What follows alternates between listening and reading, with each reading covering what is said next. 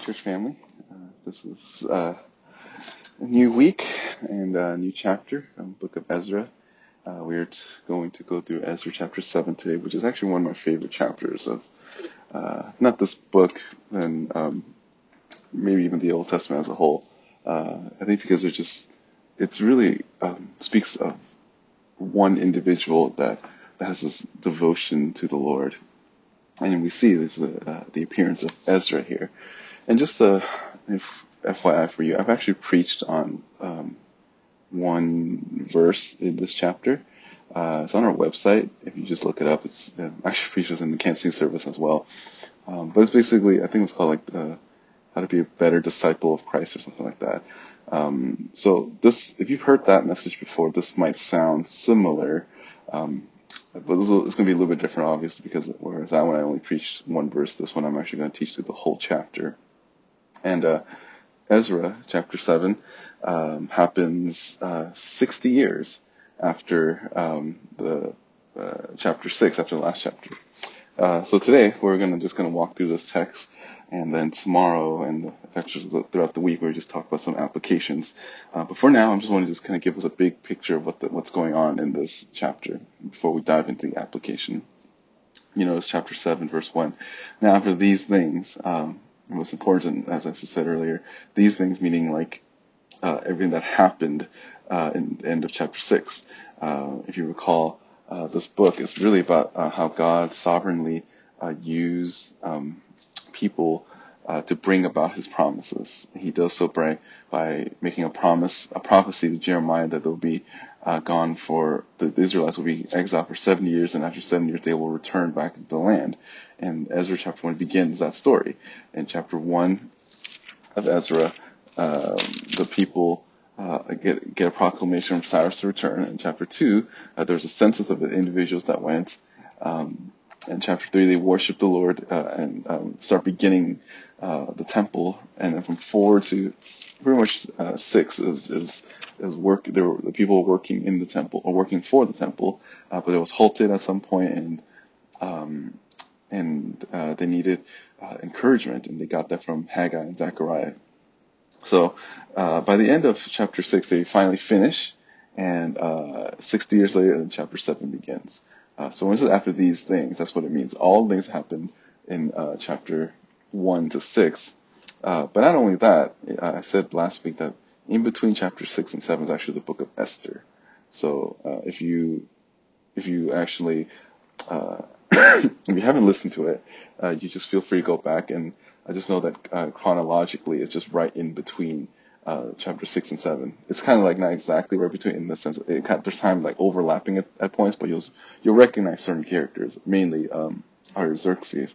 Um, so chapter seven. Now after these things, in the reign of Artaxerxes, king of Persia, there went up Ezra, son of Sarai, son of Azariah, son of Hilkiah, uh, son of Shallum, son of Zadok, son of Ahtub, son of Amariah, son of Azariah, son of uh, Meridoah, son of Zerahiah, son of Uzzi, son of Bukki, son of Abishua, son of Phinehas, son of Eleazar, son of Aaron, the chief priest. Uh, so this is really cool because um, this this is actually the only uh, Old Testament figure that has so much um, genealogy contribute to him individually. Ezra is um, special in that way. In fact, he's he's probably one of the most compelling figures in the post-exilic time, and, and some would argue the entire Bible. Maybe second to Moses. He's a major he's a major figure because he's actually been called the second Moses. Uh, and what's cool is that he doesn't even show up for most of this book. 60 years that that has passed, and that means that uh, Haggai and Zechariah have already died. They've, they've, they've been long gone, and there's really just one other prophet um, afterwards, and that's Malachi. Uh, but Ezra is really one of the final figures of the Old Testament. Um, there were different uh, extra biblical sources that uh, that claim that uh, Ezra was really the one that compiled uh, the rest of the Old Testament. Um, he's one of the, final priests there, and he has this unique uh, role in, in all of history in, in, compiling most of the Old Testament. Um, again, there aren't that many left. And then once it gets to um, 400 uh, BC, that's when there's that the, the 400 years of silence. So that he's like the last guy before that time. Uh, he doesn't get, he's not a unique person that in that he gets like some sort of special revelation, but he's just a faithful individual. We see at verse 6. This Ezra went up from Babylon, and he was a scribe, skilled in the law of Moses, which the Lord of God, uh, which the Lord God of Israel had given, and King granted him all that he had requested, because the hand of the Lord, uh, his God, was upon him. Uh, what is so cool is that this person, he's known as skilled in the law of Moses. This is the idea that he he's quick. Uh, he he understood what was um, uh, what was going on. He knew what God's word has to say. Uh, he knew how to apply it in, in God's word, uh, God's word in, in life situations. And he was also a scribe, meaning that he uh, he, he he knew he, this was his job to like write down um, uh, you know, things of the, uh, the Lord. And um, he was also where he was also he was also like a public figure. You'll notice that he said the king granted him. He he somehow had some sort of reputation to the outside world uh, that made him have an audience with the king. Uh, he asked the king uh, for something, and the king actually granted him. Um, that means he was some sort of uh, a good citizen. Uh, he was mainly faithful to the word, and he was faithful in his, in his task. And what a testimony for us when we think about how we engage the world. All of us are um, are are going to be engaged or work for non-believers um, to some extent. You know, I mean, I'm a pastor, obviously, I'm working with Christians, but um, you know, our boss, most of us, uh, if you're not in pastoral ministry, you're going to be working for a non-believing boss uh, or, or, with non-believing people.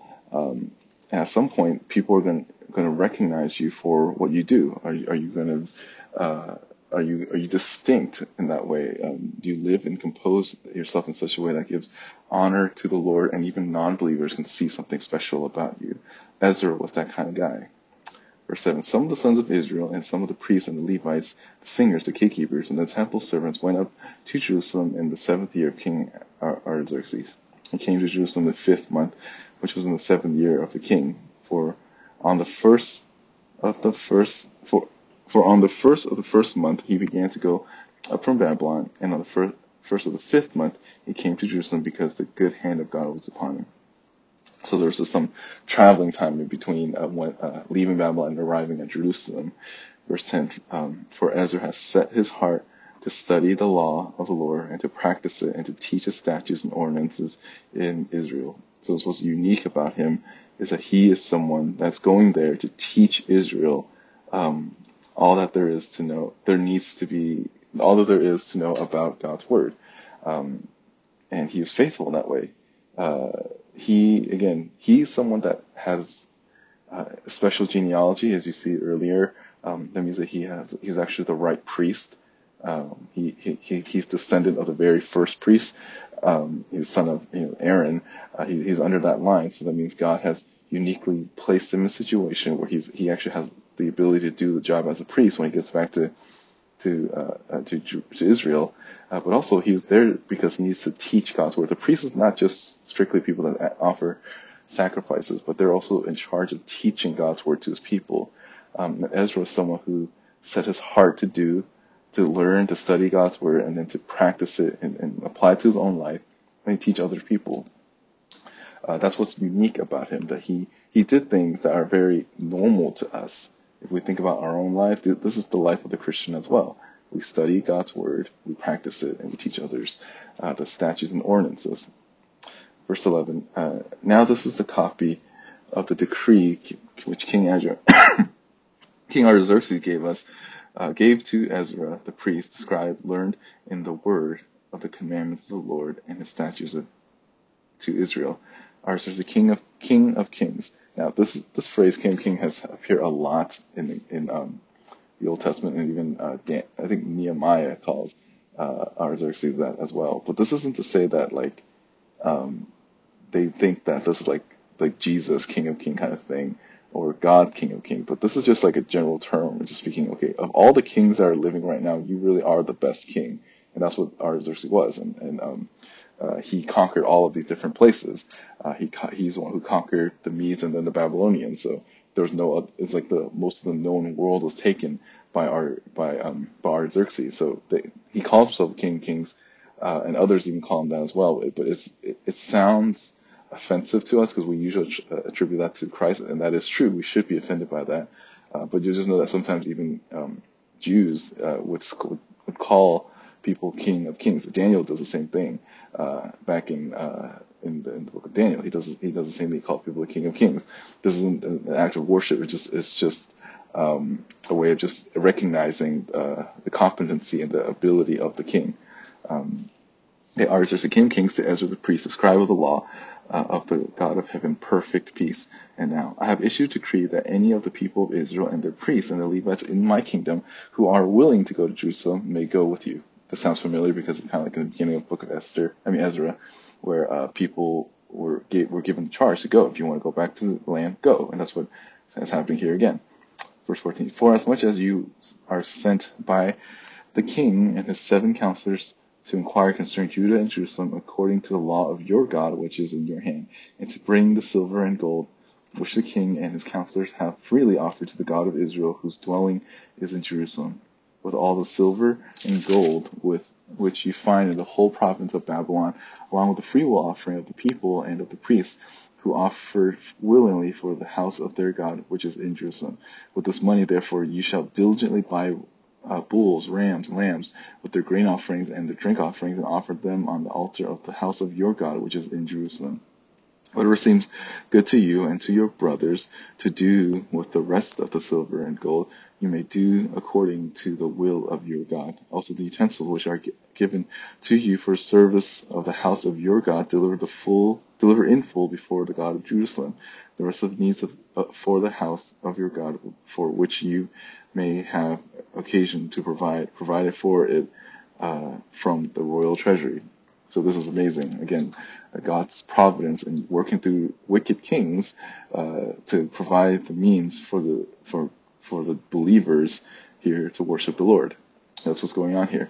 Verse 21. I, even I, King Artaxerxes, issue a decree to all the treasurers who are in the province beyond the river that whatever Ezra the priest scribe of the law of the God of heaven may require of you, it shall be done diligently even up to 100 talents of silver, 100 cores of wheat, 100 uh, baths of wine, 100 baths of oil, and salt as needed.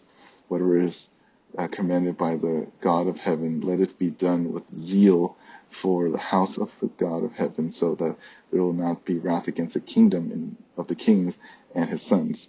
We also inform you that it is not allowed to impose tax, tribute, to toll on any of the priests, Levites, singers, doorkeeper, uh, of servants or servants um, of this house of God.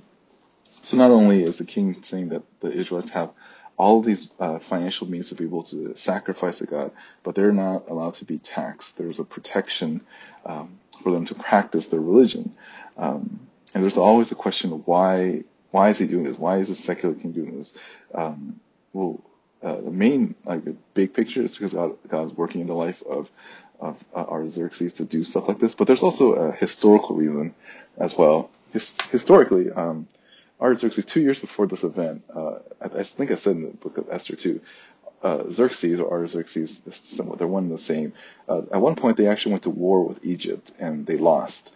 And um, what uh, it, and remember what I said? I think if you were listening to, there was a scene, there was a scene where um, Artaxerxes was so upset that he took his coat and started beating the ocean. Uh, and then he got so tired that you know he almost faint he fainted doing it, and the people brought, brought him back. Um, so he, out of like pride and um, wanting to give stability because they you know they lost the war, um, he wanted to do some sort of nice gesture to kind of give uh, um, calm to the land. He didn't want the people to say, "Oh well, our we lost the battle, so let's go rebel against uh, um, uh, Artaxerxes." Instead, he tried to do something uh, like a nice gesture to kind of calm the people down so that they can still have faith and trust in Artaxerxes as a leader. That's one of the secular reasons, but even that, those events have to play, those secular events have to play, take place in order for this event here to happen.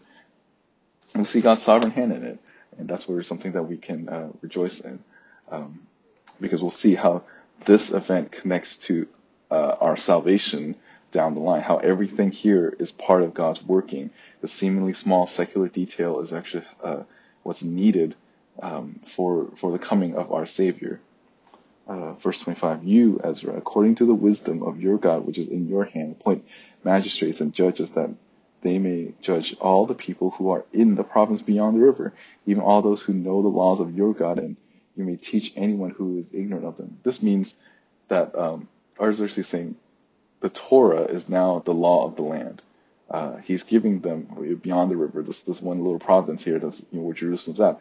You can freely teach God's word to those who uh, who worship you and those who do not know you, who are ignorant of these things.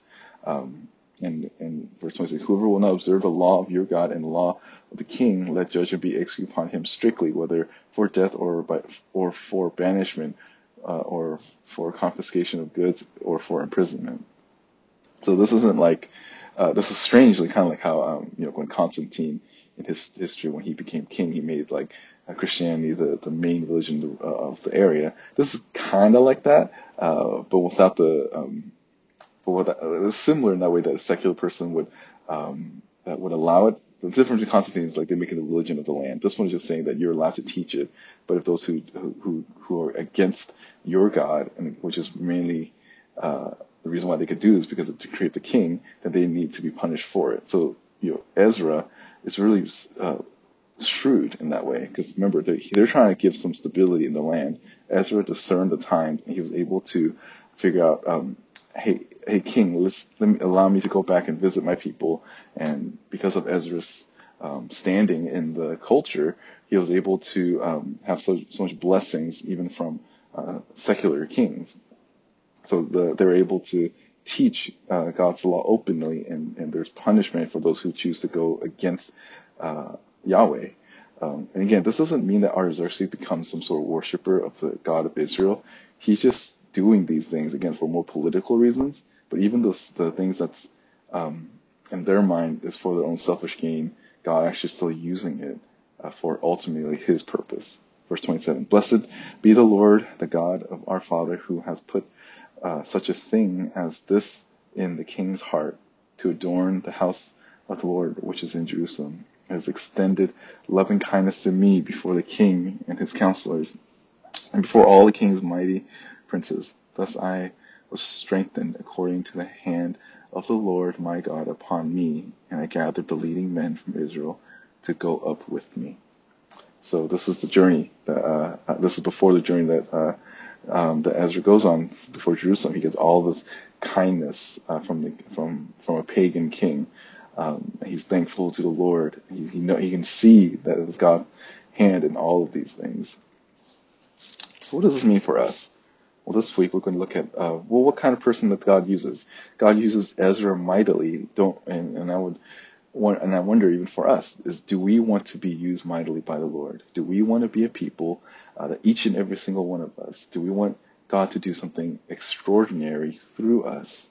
Well, if that's something that you have in your heart, uh, then this chapter has a lot of principles by which we can live by so that they could come to place.